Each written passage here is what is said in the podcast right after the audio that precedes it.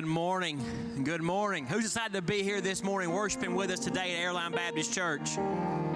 That's right. We still got some fellowshipping going on. I love it. I love it. Well, as everybody's finding their seat, let me just say we're excited that you're here with us today. We've got an awesome morning planned. We got an awesome time of worship as we just get ready to worship our risen Savior, Jesus Christ.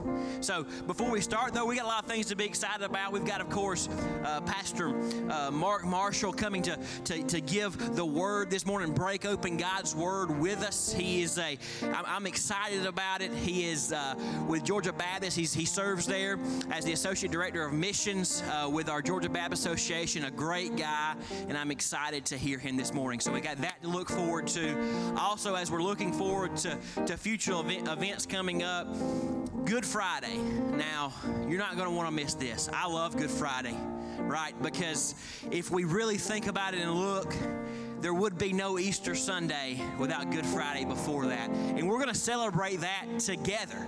Not just our church, but we're going to come together with a bunch of churches in our area with Chestnut Mountain Church, with the Tribe Church, which is a Latino church in our community, and, and, and as well as City Church, which is right in downtown Gainesville, right there near Wild Wings, a great group of people at City Church. And we're going to join together with them right in downtown Gainesville, outside.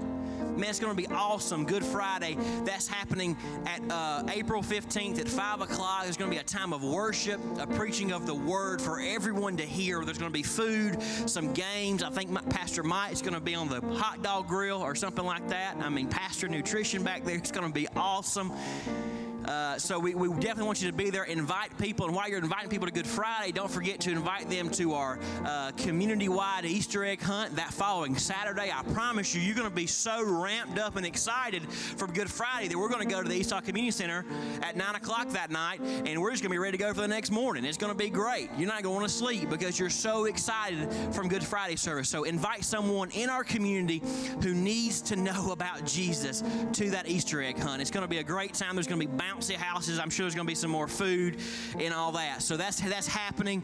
Uh, you can check in your worship guide for more. And then one other thing I want to touch on really quick: 6:30 for this whole entire month. Every single Monday morning at 6:30, there's going to be a time of prayer right out here in the fellowship hall.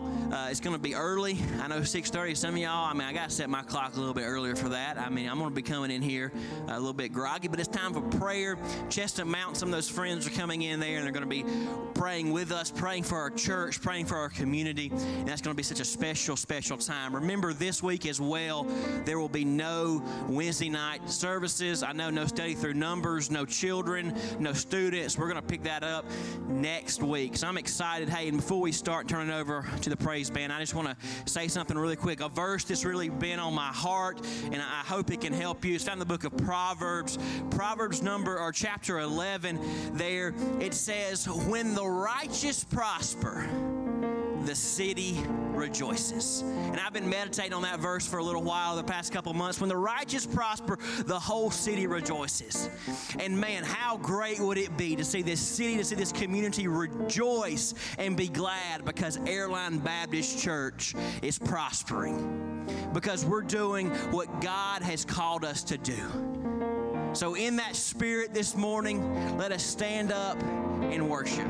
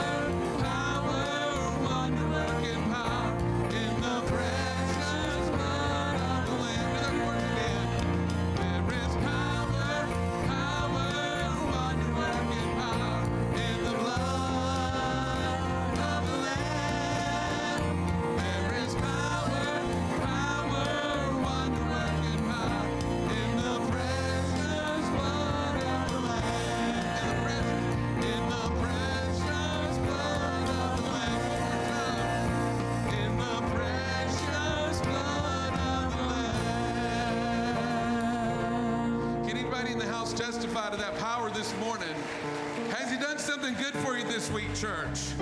Has He been a good God to you this week? Better than you deserve. Amen.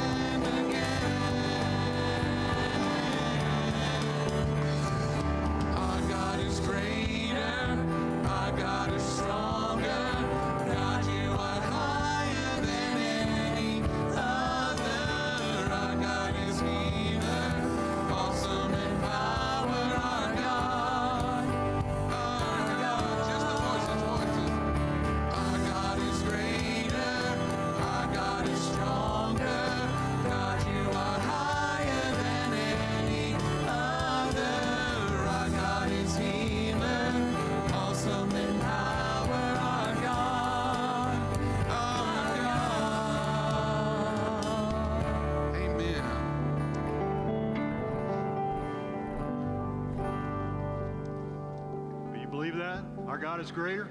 Awesome. Awesome. He is he is a great God. There is no one else like him. And uh, you and I have the privilege of being able to go to him in prayer, talk to that God this morning, each of us that know him personally. And so I want to invite you. This is going to be the first action that I have the opportunity to, uh, to walk alongside you to do. And that is, I want to just have a few moments of prayer this morning. And uh, here's what I'd like for you to do. If you, if you would, if you're comfortable in doing so, physically able to do so, would you just join me here at the altar this morning? And uh, I don't know if you guys typically do that, but uh, if you would just kneel here and love to have you here. If you can't, you can, uh, you can do that in your seats here in just a few moments. It is awesome to see. No greater sight to see than to see the saints of the Lord coming together and bowing before Him, joining together in prayer and joining our hearts. And uh, it is. Uh, it is great to be with you this morning and to begin together just in prayer. And I'm going to ask you as you come this morning, just begin. And uh, if you're still in your seats, that's fine. You can do this there. You can sit if you like to do so this morning or stand either way, however God leads you. I just want to ask you to begin by just. Uh, just praising God for who He is. We just sang that He is a God like no other. And so I want to just begin to praise Him this morning. God, you are almighty, you are creator, you are all powerful. God, you love us. You are a compassionate God, a gracious God. Just all the things God brings to your mind right now from Scripture and things that you know of Him. Just this morning, just thank Him for who He is.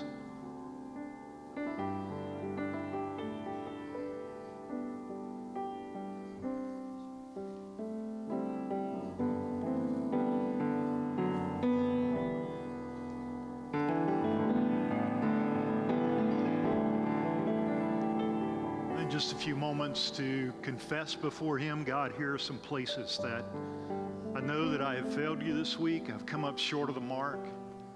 God, here's some areas in my life that I know I need forgiveness. God, I want to thank you that you forgive us. Your word says that if we confess our sins, you're faithful and just to forgive us our sins. And we also know this morning that God can use a clean vessel. And so if each of us individually come before Him clean, power that is in that for a church, a body of believers. So maybe just a few moments this morning. God, here, here's some things I just want to lay before you and ask you to forgive me.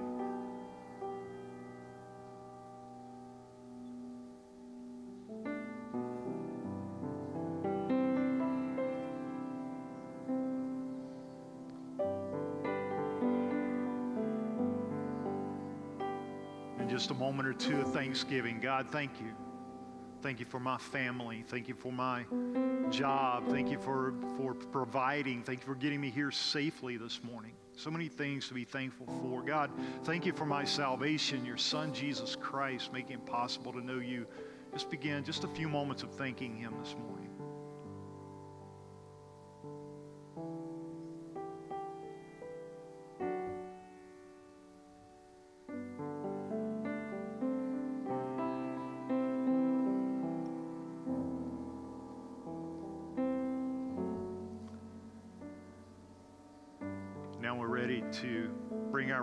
Before Him. Here's some specific things this morning. I'd like for you to pray for your church during this time, during this time of transition, that God would bless, that God would continue to help you to be a light in the community for the gospel of Jesus Christ.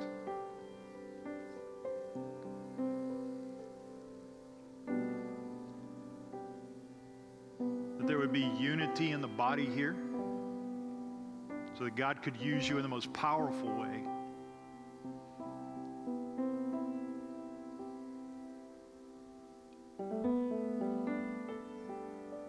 Pray for those that are going to be leading the search for the next pastor, whoever God brings your way.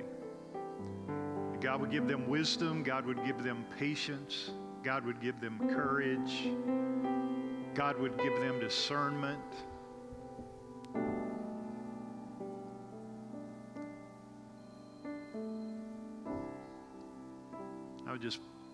Ask you to mm-hmm. pray for patience on the part of the church for all of us. We'd be willing to wait for God's timing, whatever that is, whatever that looks like, that God would God would bring his man in just the right timing.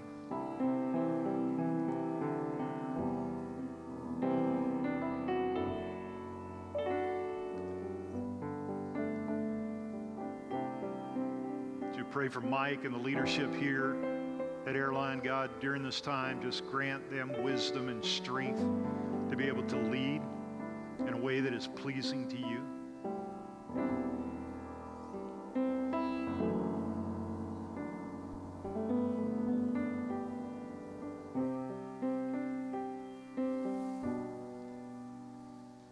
Father, we are grateful that we can come to you like this, knowing that you hear our prayers. There is one mediator between man and God, and that is none other than Jesus Christ. And so, God, this morning we bring before you our petitions, our prayers. We ask these things as a body of believers here at Airline, believing that you hear us, believing that you love us more than we love ourselves, believing that you are powerful enough to do all that you choose to do. So, God, would you, in the weeks and the months that are just ahead, pour out on this body of believers more than we can imagine or ask this morning. And we ask all this now in Jesus' name. Amen. Thank you for doing that with me this morning. Go back to your seats. Let's continue to worship.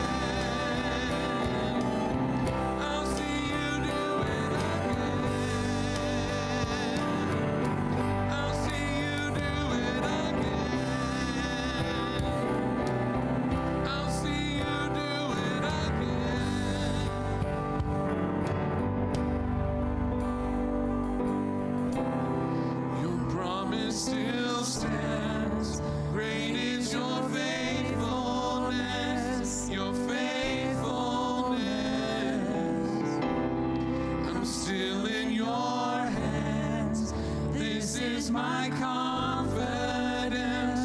you never fail. Sing that again.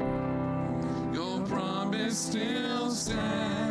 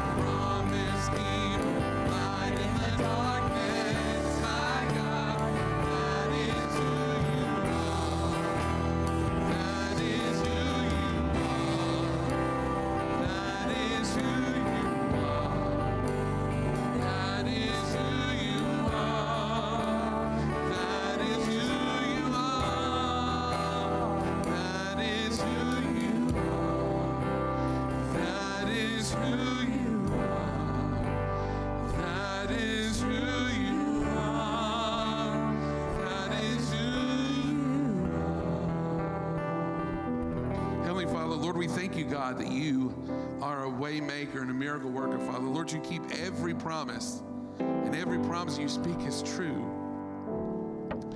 And Lord, even whenever we doubt your goodness, Father, you're just as good to us, Father. And even when we don't see that you're working, Father, we know that you're working all things out for our good, Father. So, Lord, help us to trust you, even in those dark times, Father, to see and to rest in your promises and know that you're working for our good, Father. Lord, I pray that as we open up your word this morning, that you would speak, Father. Lord, speak through the one bringing your word this morning. Father, I pray that you would anoint him from head to toe, Father. Give him focus, give him clarity, everything that he stands in need of to, to deliver your word for us. But Father, I pray that you would open up our hearts, God. Lord, I pray that we would be receptive to what you have for us in this place today, Father. And I pray that you would speak directly to us, Father. Lord, we need a word from you today, Father. We pray that you would speak, Father. We will listen. In Jesus' name, amen. Amen. You may be seated. Wow, and it is uh, great to worship with you this morning. Uh, there is no greater um, joy in all the world than to be able to stand with the Lord's people and just hear them sing over the top of you, worship over the top of you. And so I have appreciated that this morning. I'm going to ask you to take your Bibles and find the book of Acts, chapter 1. Book of Acts, chapter 1 is where we're going to be uh, this morning. And uh, we will, uh, in the weeks that I am with you, I know Levi is going to be here uh, a couple of weeks a month, and then I'll be here a couple of weeks a month. But uh, in the weeks that I'm with you, we will be walking early on through parts of the book of Acts as we uh, look at that early church and a model of uh, the early church. But uh, again, thank you so much for allowing me to be here. And uh, as Chase uh, mentioned a few moments ago, uh, my role there at uh, the Georgia Baptist Mission Board, and I have the privilege of being able to work with about 3,500 churches across the state of Georgia. You are one of those. We have a big job in front of us. We, you, me, all of us as Georgia Baptists. There are 9 million, approximately 9 million lost people in the state of Georgia. And we think we live in the middle of uh, the Bible Belt, and uh, I guess it's probably at one time it was, but that is no longer true. As the world comes to us, God brings them to us to allow us to be able to share the gospel with them. Nine million lost people. We only have about a million or so that uh, claim to be Georgia Baptists. You can't find about half of those on a Sunday morning, but that's how many claim to be Georgia Baptists. And so I have the privilege of working with them. And thank you, thank you, Airline Baptist Church, for being a part of a, uh, a large partnership as uh, we work together not only to reach Georgia, but to be able to take the gospel around the world. And so uh, it is a privilege to serve you, and that is exactly what I do. That is my job, is to serve you as churches. And so thank you so much for allowing me a chance to do that. I did grow up uh, close by here. I say grow up. Somebody asked me this morning, where am I from? I don't ever really know how to answer that. My dad was a pastor. We moved around uh, quite a bit as a child, but where I landed for high school and college was just around the corner, Gwinnett County. My dad was pastor at First Baptist Church Lilburn. Uh, during my high school days, early college days, uh, my first staff position was on a church in, uh, in Gwinnett County, and so uh, I, am, I am back home after being uh, exiled to Middle Tennessee for about 23 years. I don't know why God did that to me, but uh, I am finally back after living in Nashville uh, for, uh, for a number of years and pastoring there, serving at Lifeway, and some other roles that I had uh, there in that area. And so it is good to be back home. Uh, I have two daughters, both grown. One of those daughters has now given to me two grandchildren. Um, one a granddaughter, five years old, and the other a grandson, about five months old. I was trying to count uh, down here a few moments ago. And so uh, they're not far up the road in South Carolina, so we get a chance to see them on a regular basis. But um, that, is, that is my family. My other daughter married in November, and uh, we're already kind of like, come on. We got to go. We got to get uh, got to get more grandchildren here. So uh, we love love hanging out with our grandchildren and uh, being a part of their lives. And uh, my wife, Leanne, uh, loves being a uh, goom goom. It's a long story how that name got there, but uh, basically, my um, my granddaughter couldn't say what we were thinking her name might be, and so it wound up Goom Goom. That's how it came out. That's stuck. That's how. That's where we are. So we have the privilege of being grandparents, and uh, we love love doing that as well. So I look forward to the weeks that we have together, and you'll find out as uh, just as with Levi, uh, it will be true of me. You will want to bring your Bibles or your smart devices, whatever it is that you use to follow along in God's Word as, uh, as we dive in. Today, here's what I want to talk about is what do you do while you wait? I hate to wait. I don't know many people that love waiting. I, uh, I, I just cannot, I, I cannot stand having to wait for something. Uh, think of uh, uh, the time that we spend in our lives waiting on different things. We wait in lines, we wait, wait at the grocery store in line, we wait at a restaurant, we wait to get in, uh, we wait at a pharmacy, we wait at stoplights, we wait at uh, stop signs, traffic lights, we wait to ride amusement park rides. We wait to get in the movies to finally see the movie. We wait for flowers to bloom. We wait for children to be born. We wait for the repairman to finally return our phone call and say that he's on his way uh, at the time that he said he would be. We wait all of the time in our life. We wait on customer service. You ever call the customer service line? You just wait and wait and wait. And so we spend so much of our lives waiting. And I think part of the reason we hate that is there's really nothing to do while you wait. I got to wonder how the early disciples felt about Acts chapter 1, verse 4, when Jesus said, It says, He, Jesus, commanded them not to leave Jerusalem, but to wait for the Father's promise. Peter, James, and John were typical A personalities, right? A type personalities. And so I can't see them really getting fired up about this plan that Jesus had just given them. But what we see so often in Scripture, believers are called to wait, to wait, wait on the Lord, wait on the Lord, wait on the Lord. And we see that over and over again. Well, in Acts chapter 1, the disciples are waiting on God's power. Jesus had told them, You have an assignment. The assignment is you're going to get the gospel to the ends of the earth. How are we going to do that? Well, we're going to empower you. Jesus said, I'm going to empower you. I'm going to send the Holy Spirit to you, and uh, He is going to empower you to be able to take the gospel then to the ends of the earth. Well, here they are waiting. Now, you this morning may be waiting for something. You may be waiting for any number of things. Maybe, uh, maybe some of you are waiting on a husband, or uh, some of you are, if you're a married couple, maybe you're waiting on God to give you that first child or those children. Some of you are waiting for God to provide a job. Some of you are waiting on your first car. Maybe you're waiting to get out of debt, or maybe you're waiting for God to heal a hurt, uh, emotional hurt in your life, or maybe you're waiting for God to heal your body. There's something that is going on there. Maybe you're waiting on God to give you direction and God, which way do I go, and how do I make this decision?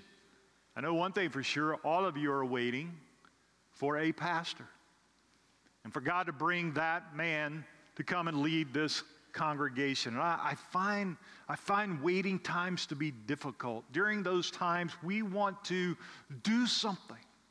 We want to do something. And in, in the Christian life, listen, waiting is not a time to do nothing. And sometimes we think that it is.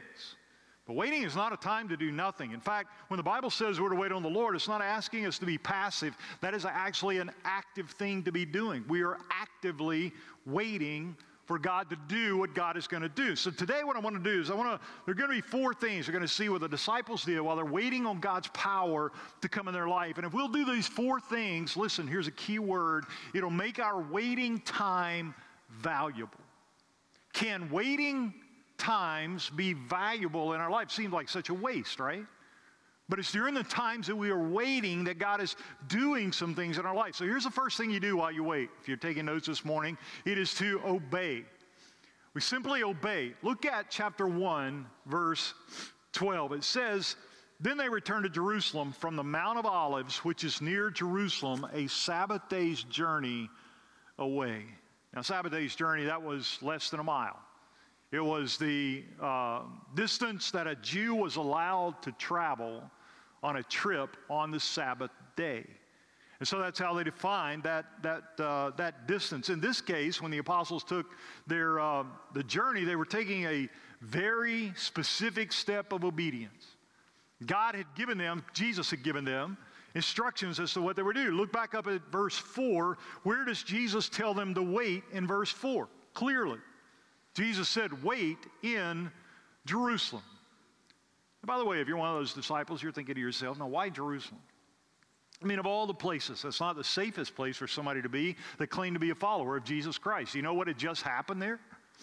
Jesus had just been crucified, right? He had just been arrested, his mock trial, all that stuff. It takes place in Jerusalem. And it had not been long since Jesus was crucified there. I, I, probably, had I been one of the disciples, I think I would have spoken to him and said, Jesus, I have I have a couple other suggestions. Maybe Jerusalem's not the best place for us to go right now, so I think maybe another place or two might, and offer up some suggestions.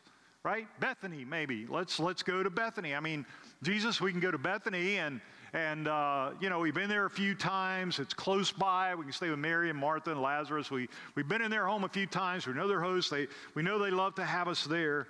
And so uh, they, they, they probably, had I been there, I think I would have had another suggestion. Any place, Jesus, other than Jerusalem right now, that is the hot spot. By the way, I don't know if you have found this to be true, but when it comes to obedience, it is far easier to obey when the thing God asks you to do makes sense.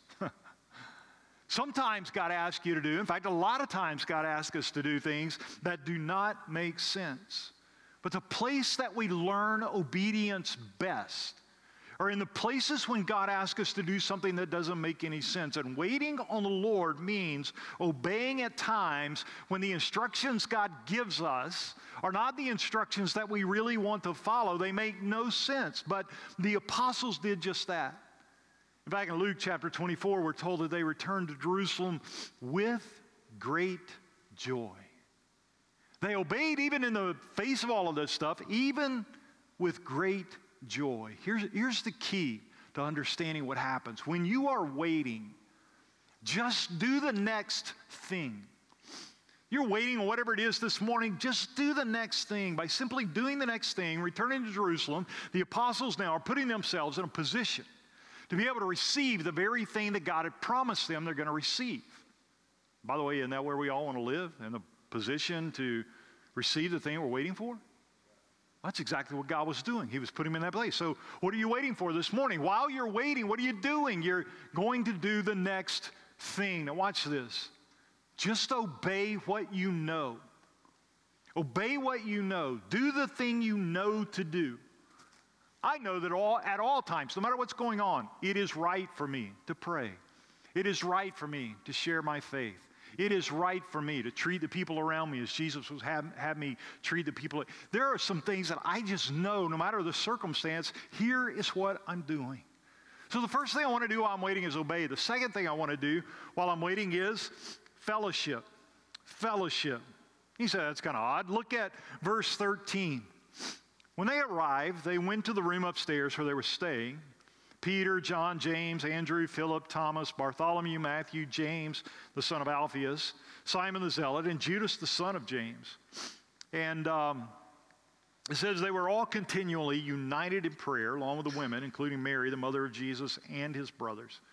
In those days, Peter stood up among the brothers and sisters. The number of people who were together was about 120. So you got the list right here in verse 13. So you have the 11 surviving apostles. Judas Iscariot by now has committed suicide.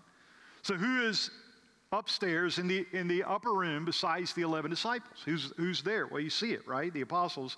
And then verse 14 tells us uh, they were with the women, which probably, by the way, included Mary Magdalene, Mary and Martha, and others. We have mentioned Mary, uh, Mary, the mother of Jesus. She's there. We also have reference to the four half brothers of Jesus. By the way, those are some interesting guys. Do you know they did not trust that Jesus was the Messiah, that he was who he said he was, until the resurrection? now, how do you deny that? Bubba's come back to life. We, we, we now know that he was who he says that he is, that he is indeed God. And then we're told in verse 15 there are 120 of those that are there. But the, the key for this group, what it tells us in verse 14, it says they were all continually united. Some of your translations say they were all of one accord. And we see this phrase describing the early church over and over and over again in the book of Acts. It means one mind, it means all together. We might refer to this as oneness or united. Here's the key for us to understand. As we're going through a waiting time, this is important for us. The key to understand is the Christian life is not just about believing, but it is about belonging. It is not just about believing, but it is about belonging. It is, it is God's intention that having believed, now we belong to a group. That's why we have this thing called a local church. That's why we do what we do. Hebrews chapter 10, verse 24 and following says, Let us be concerned about one another in order to promote love and good works, not staying away from our meetings as some habitually do, but encouraging each other, and all the more as you see the day drawing near. So we're not to avoid one another, we're to come together. What do we do? We come together, we are to encourage one another. I know we're coming out of a time with COVID, and it's just really a strange, strange season to be alive. And uh, so I know many simply cannot physically attend church these days. And if you're watching online this morning, and thank you for joining us and thank you for watching with us. I'm certainly not speaking to those who are physically challenged in a way that prevents them from being able to join us this morning, being with us. But it always blows me away. It always blows me away that we can say, a person can say they have a commitment to Jesus Christ and yet turn their back on his bride, the church. I've never understood that. I, I, I don't know how those two come together. And actually, before COVID, on any particular Sunday, we cannot find at least half the people who claim to be followers of Jesus Christ anywhere close to a church building. Now, please know this morning, it's not my intent to be critical of anyone this morning, but we were made to do this thing called Christianity with other believers. You cannot do this by yourself. You know, I, I I've been at this for a while now, number several decades, had a chance to pastor, that kind of thing. I've never met a single person who took a season away from the church that said to me, You know, Mark, while I was away from the church, while I was not gathering with the people of God, I just got to tell you, that was the best time spiritually in my life. I, I grew more, I grew closer to Christ than any other time in my life. Never one. But I can tell you countless people that I could take you to today that took times away, seasons away from the church, away from the fellowship, away from, away from the people of God. Life hit them hard. And they said, Man, I, I wish that I had stayed in there. How many times I've had people sit in my office and say, You know, I know this, Pastor. I know I got to get back in church because I, I, I'm struggling right now. And it's a matter of advanced decision making. Y'all are here today. Probably 99% of you are here today because you decided yesterday you're coming today, right? That's how it works. We decide in advance, I'm going to gather with the people of God. If you wait until Sunday morning to suddenly decide, am I going to go or am I not going to go, you're probably not going to go. And I get people say to me, Mark, why? Is it so bad for me to take a Sunday off? Like this is work or something. Is it so bad for me to take a Sunday off? I'm not saying there's anything wrong to take a Sunday off. I'm not trying to be legalistic at this point, but I know this. I don't always like it when the doctor looks at me and says, Mark, you need to lose some weight. I don't always like it when they look at me and say, You need to change your diet. You need to exercise more. But I do appreciate that there is somebody there that speaks into my life who cares about me and my physical well being, that they tell me there are some things I need to consistently do in order to stay healthy. I appreciate the fact that there's somebody there that's willing to do that. So, if you want to change the trajectory of your spiritual life and you want it to be climbing, then you've got to be with God's people under the teaching of God's word, worshiping with God's people, gathering together with the people of God. You know there's something, and I, didn't, I don't, I hadn't met any of you until this morning. I met a few of you before the service. But there is something that happens here. I'm standing right here worshiping, don't know you. But there's something that happens here that cannot happen when I'm by myself.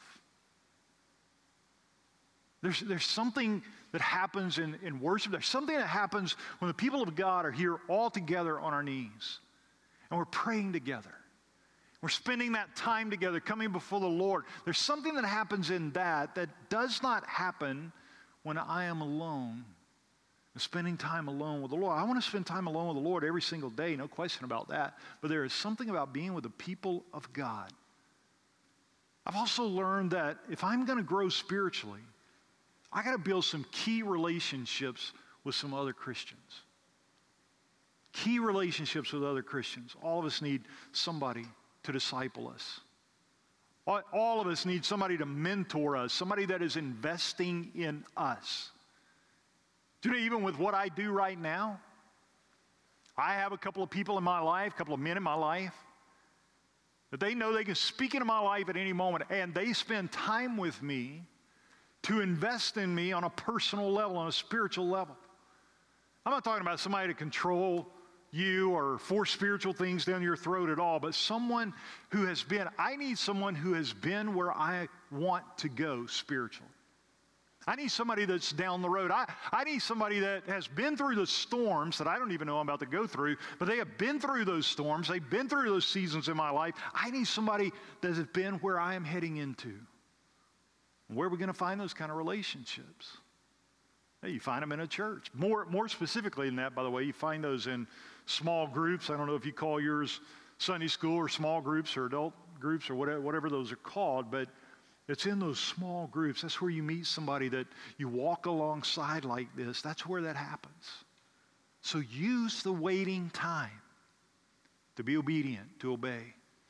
Use the waiting time to build those key relationships to help you grow.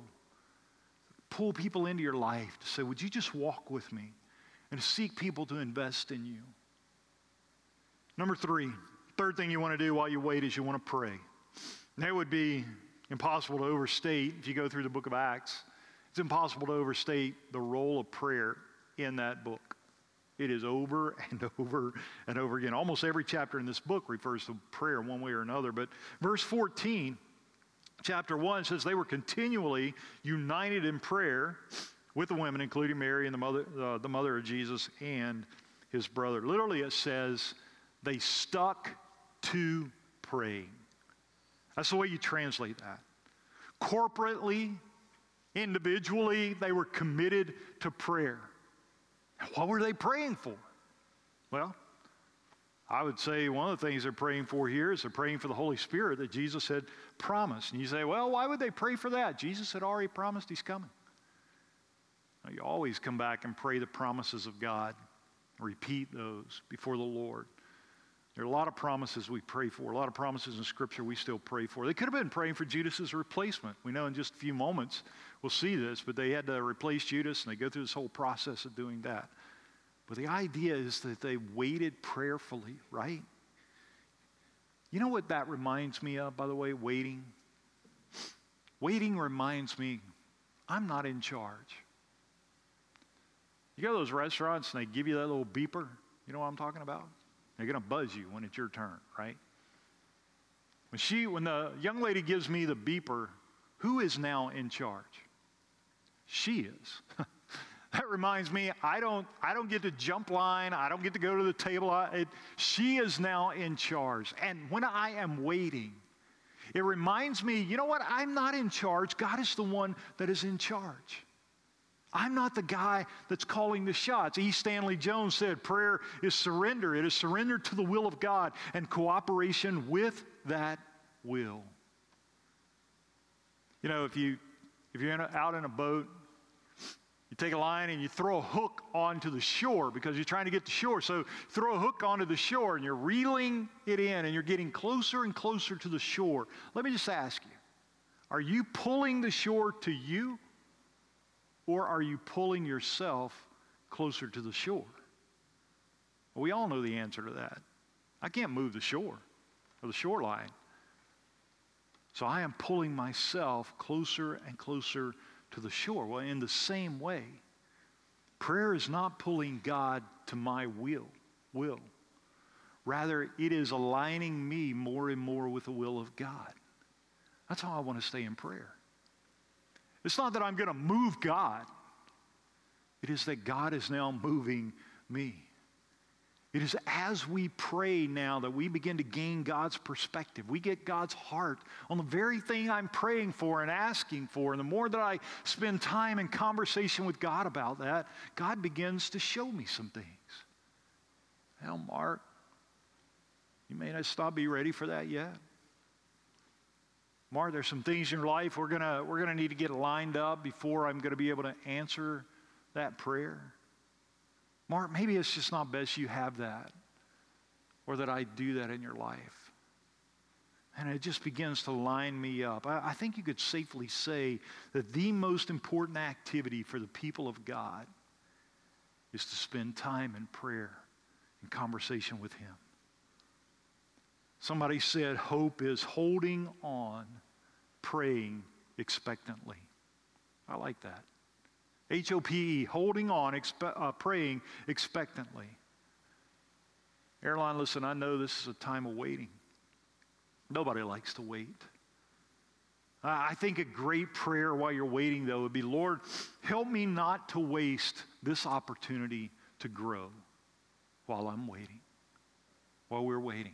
Help me not to waste this opportunity to draw closer to you.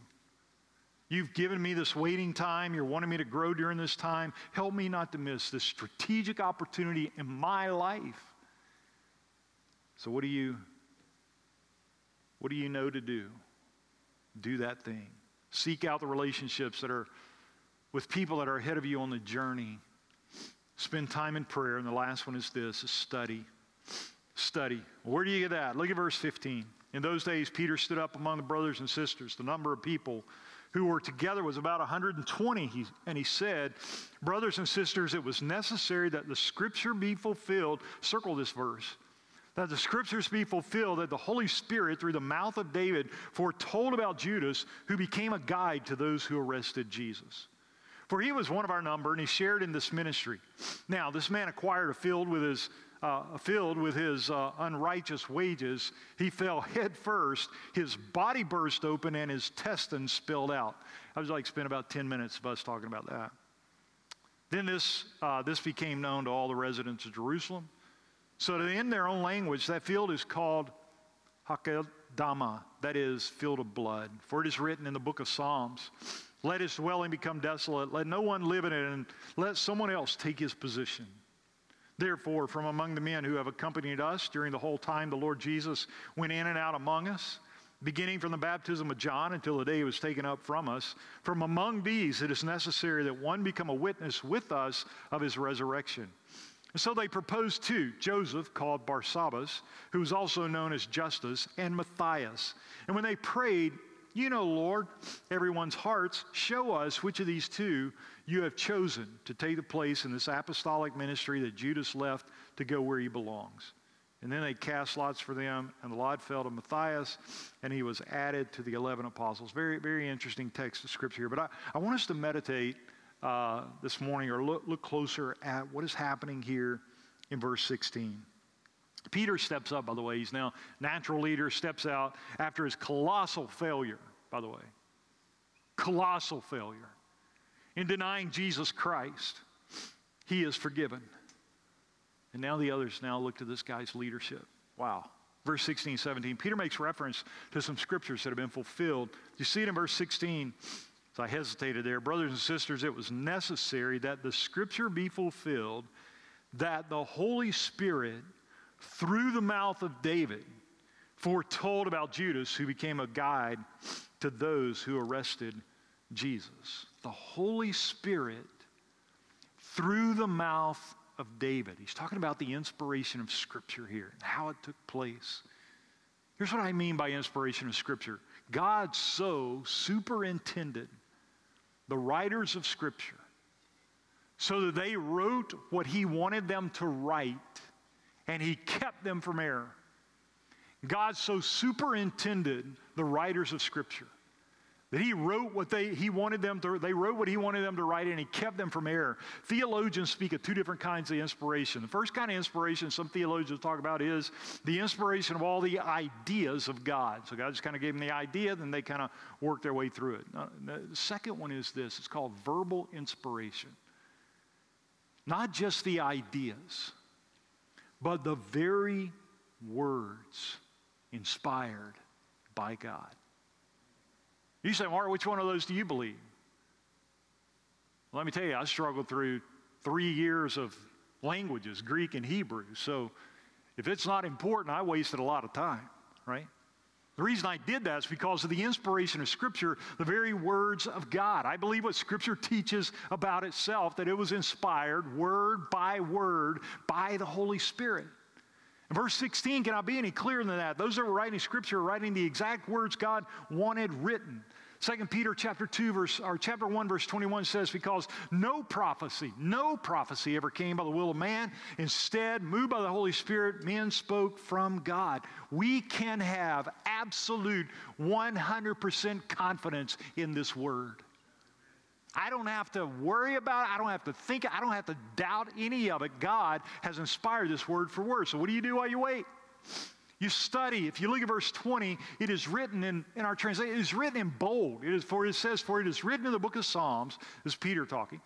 Let his dwelling uh, become desolate so no one can live in it, and let someone else take his position. Peter's quoting from the Old Testament from Psalms. How does Peter know at that moment to quote from the Psalms from the Old Testament? How did he know that? He had studied, he had spent time with the Word of God. Do you know Luke tells us after the resurrection that Jesus spent some pretty focused time teaching the disciples the scriptures? In Luke chapter 24, verse 44, it says, Then he told them, These are my words that I spoke to you while I was still with you, that everything written about me in the law of Moses, the prophets, and the Psalms must be fulfilled. And I think Peter and the others, they're in the scriptures, they're in the Old Testament scriptures, and they are studying they're looking for places where it is mentioned that there's going to come one, the Holy Spirit. There's going to come one after Jesus Christ. All the prophecies of the Old Testament that speak of, whisper of the Holy Spirit. And Peter is looking and he's, what, how, what do we see? So they're studying the Word of God. Peter brings this one up, this one in particular. I would just say to you this morning listen, if you're in one of those seasons of waiting, the entire church waiting for a pastor. But if you're in one of those seasons of waiting in your life personally, you need to allow time. Spend time in God's Word. And just let God talk to you. These are the very words of the living God. And just give God those moments to be able to speak into your heart, into your mind, into your life. And if you have days and months and years that you're waiting for God to do a particular thing in your life, invest that time getting to know God better by spending that time in the Word of God. God, just speak to me today through your Word. So often we go through a time of waiting, months or years. And you come out the other end of that waiting season, you, you don't know God any more or any better than you did when you started. What a waste of time. It's no wonder we don't like to wait. We just sit there. And it is always true that God is always doing something in those waiting times, giving you time to get to know Him better with more intimacy than when you walked in. So, if you're waiting this morning, you're in a really sweet spot. I'm waiting for a job. You're in a sweet spot. I'm waiting for a spouse. You're in a sweet spot. I'm waiting for God to give us a child. It doesn't seem like it, but you're in a really sweet spot. We're waiting on the next pastor. You're in a sweet spot. Doesn't feel like it, but God says, let's use this time. It's a valuable time. Don't waste the time while you wait. You obey what you know to do, do the next thing. You fellowship, draw closer together. Invite people to invest in your life. You want to pray, certainly. Always. We're praying. And then I want to spend time in God's Word and say, God, I just want to know you better during this time. I don't want to waste this. I can say this. I think I've lived long enough now to say this. And I see it in God's Word. God is never in a hurry. We are a lot. But God is never in a hurry. He is always right on time. Would you bow your heads with me this morning? Our heads bowed, and our eyes closed.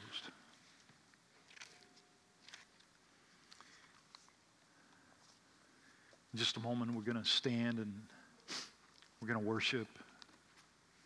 I would just say this morning, and, it, and every individual here would have a different story. What it is that you're waiting on. Just waiting on, you fill in the blank. And today, maybe the Lord has just spoken to you to say, you know, I, I've got this. We've, we've sung several songs this morning worshiping Him, talking about how great God is. He's a waymaker. God is awesome. He's like no other.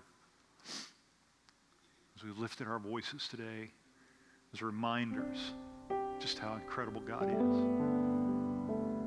And you would just say this morning, you know, God, here, you, you know what it is for me. You know what I'm waiting on. I just want to lay that at your feet today. And I'm not going to waste this time while I'm waiting. I, am going to move forward. I'm going to do the next thing. I'm going to, I'm going to get with some people that have already been down this road. I'm study. That much I know I can do. God, would you just speak into my life, my heart, and see what God does. In a moment we stand and sing, this altar's open. If you want to come this morning, just simply spend time with the Lord in prayer and maybe praying for your church more.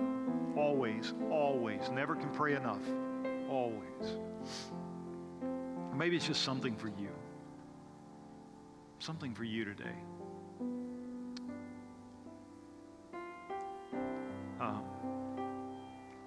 Would say this. If you're here today, you've never placed your faith in Jesus Christ as your only hope of salvation, I want to invite you this morning to take that step.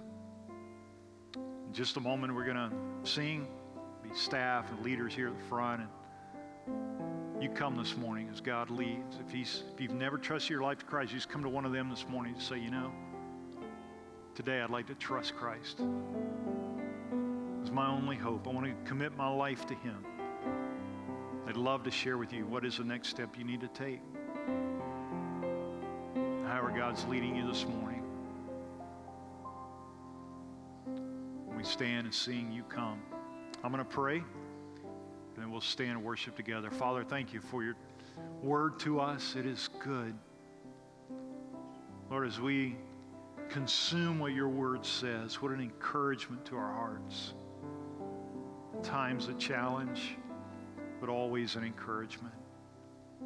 God, I just pray today for your people that are here at Airline that you would, uh, you would use this time of waiting, draw them closer together, stronger, as we look to find who the next pastor should be here, the next shepherd. Lord, if there are those here that need to make decisions today, I pray you give them boldness and courage to come. It's in Jesus' name we pray. Amen. Would you stand with us this morning? Let's sing. You know this one, sing it with me. Turn your eyes upon Jesus. Look full in his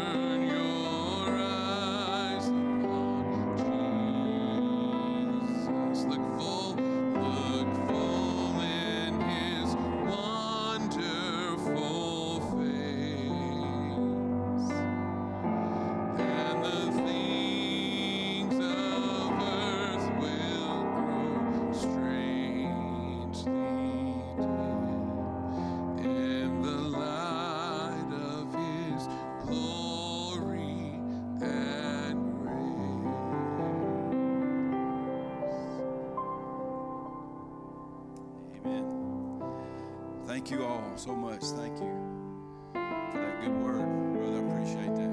A good word. And uh, this morning, we didn't really introduce him, but it's good to have Ben Harrison with us this morning leading worship. Uh, Ben's family's over here. Uh, be sure and come over and hug a neck, let them know how much we love and appreciate them being with us, okay? And of course, Brother Mark, I think you're going to be here next week, right? Amen. Looking forward to that. That, that will be so, so good. And we want to thank all of y'all. Thank you for everything. Listen, we last week we had an opportunity to do some, um, touch some folks in our community, and thank all of y'all for participating in that. We got love on some folks and do some things, and there's more of those opportunities coming up. So, church, just keep on loving on people while we wait.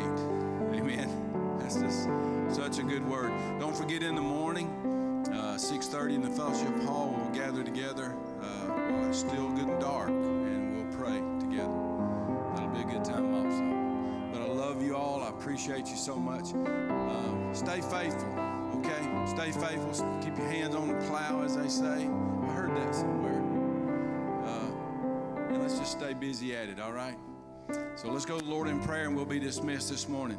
God, we love you so much and we thank you, God, for this time. Thank you, God, for that good word. Waiting, God. Waiting's not something I enjoy doing. But God, I realize it's a time of growth and it's a time of, of trusting in you. So, God, we together, as we wait on you to move on us here in this place, God, we want to stay faithful to you, obedient to you. We're going to spend a lot of time in prayer to you, Father. We're going to be obedient to staying in your word. God, we're going to fellowship and love on one another, even today as we leave. It's just good to hear these folks love and hug and shake hands and tell each other how much they love and appreciate them. So, God, we wait. And God, we do it in accordance to your will and pray, God, that you bless and guide us, continue to use us in this area as you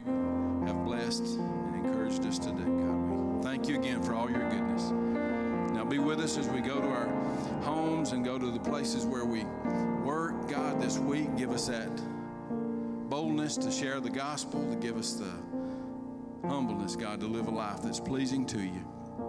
And just draw others to you, God, just in the way we live. Now, God, you be with us and help us to be pleasing to you in all that we say and do. We love you and thank you in Jesus' holy name. And his congregation says, Amen.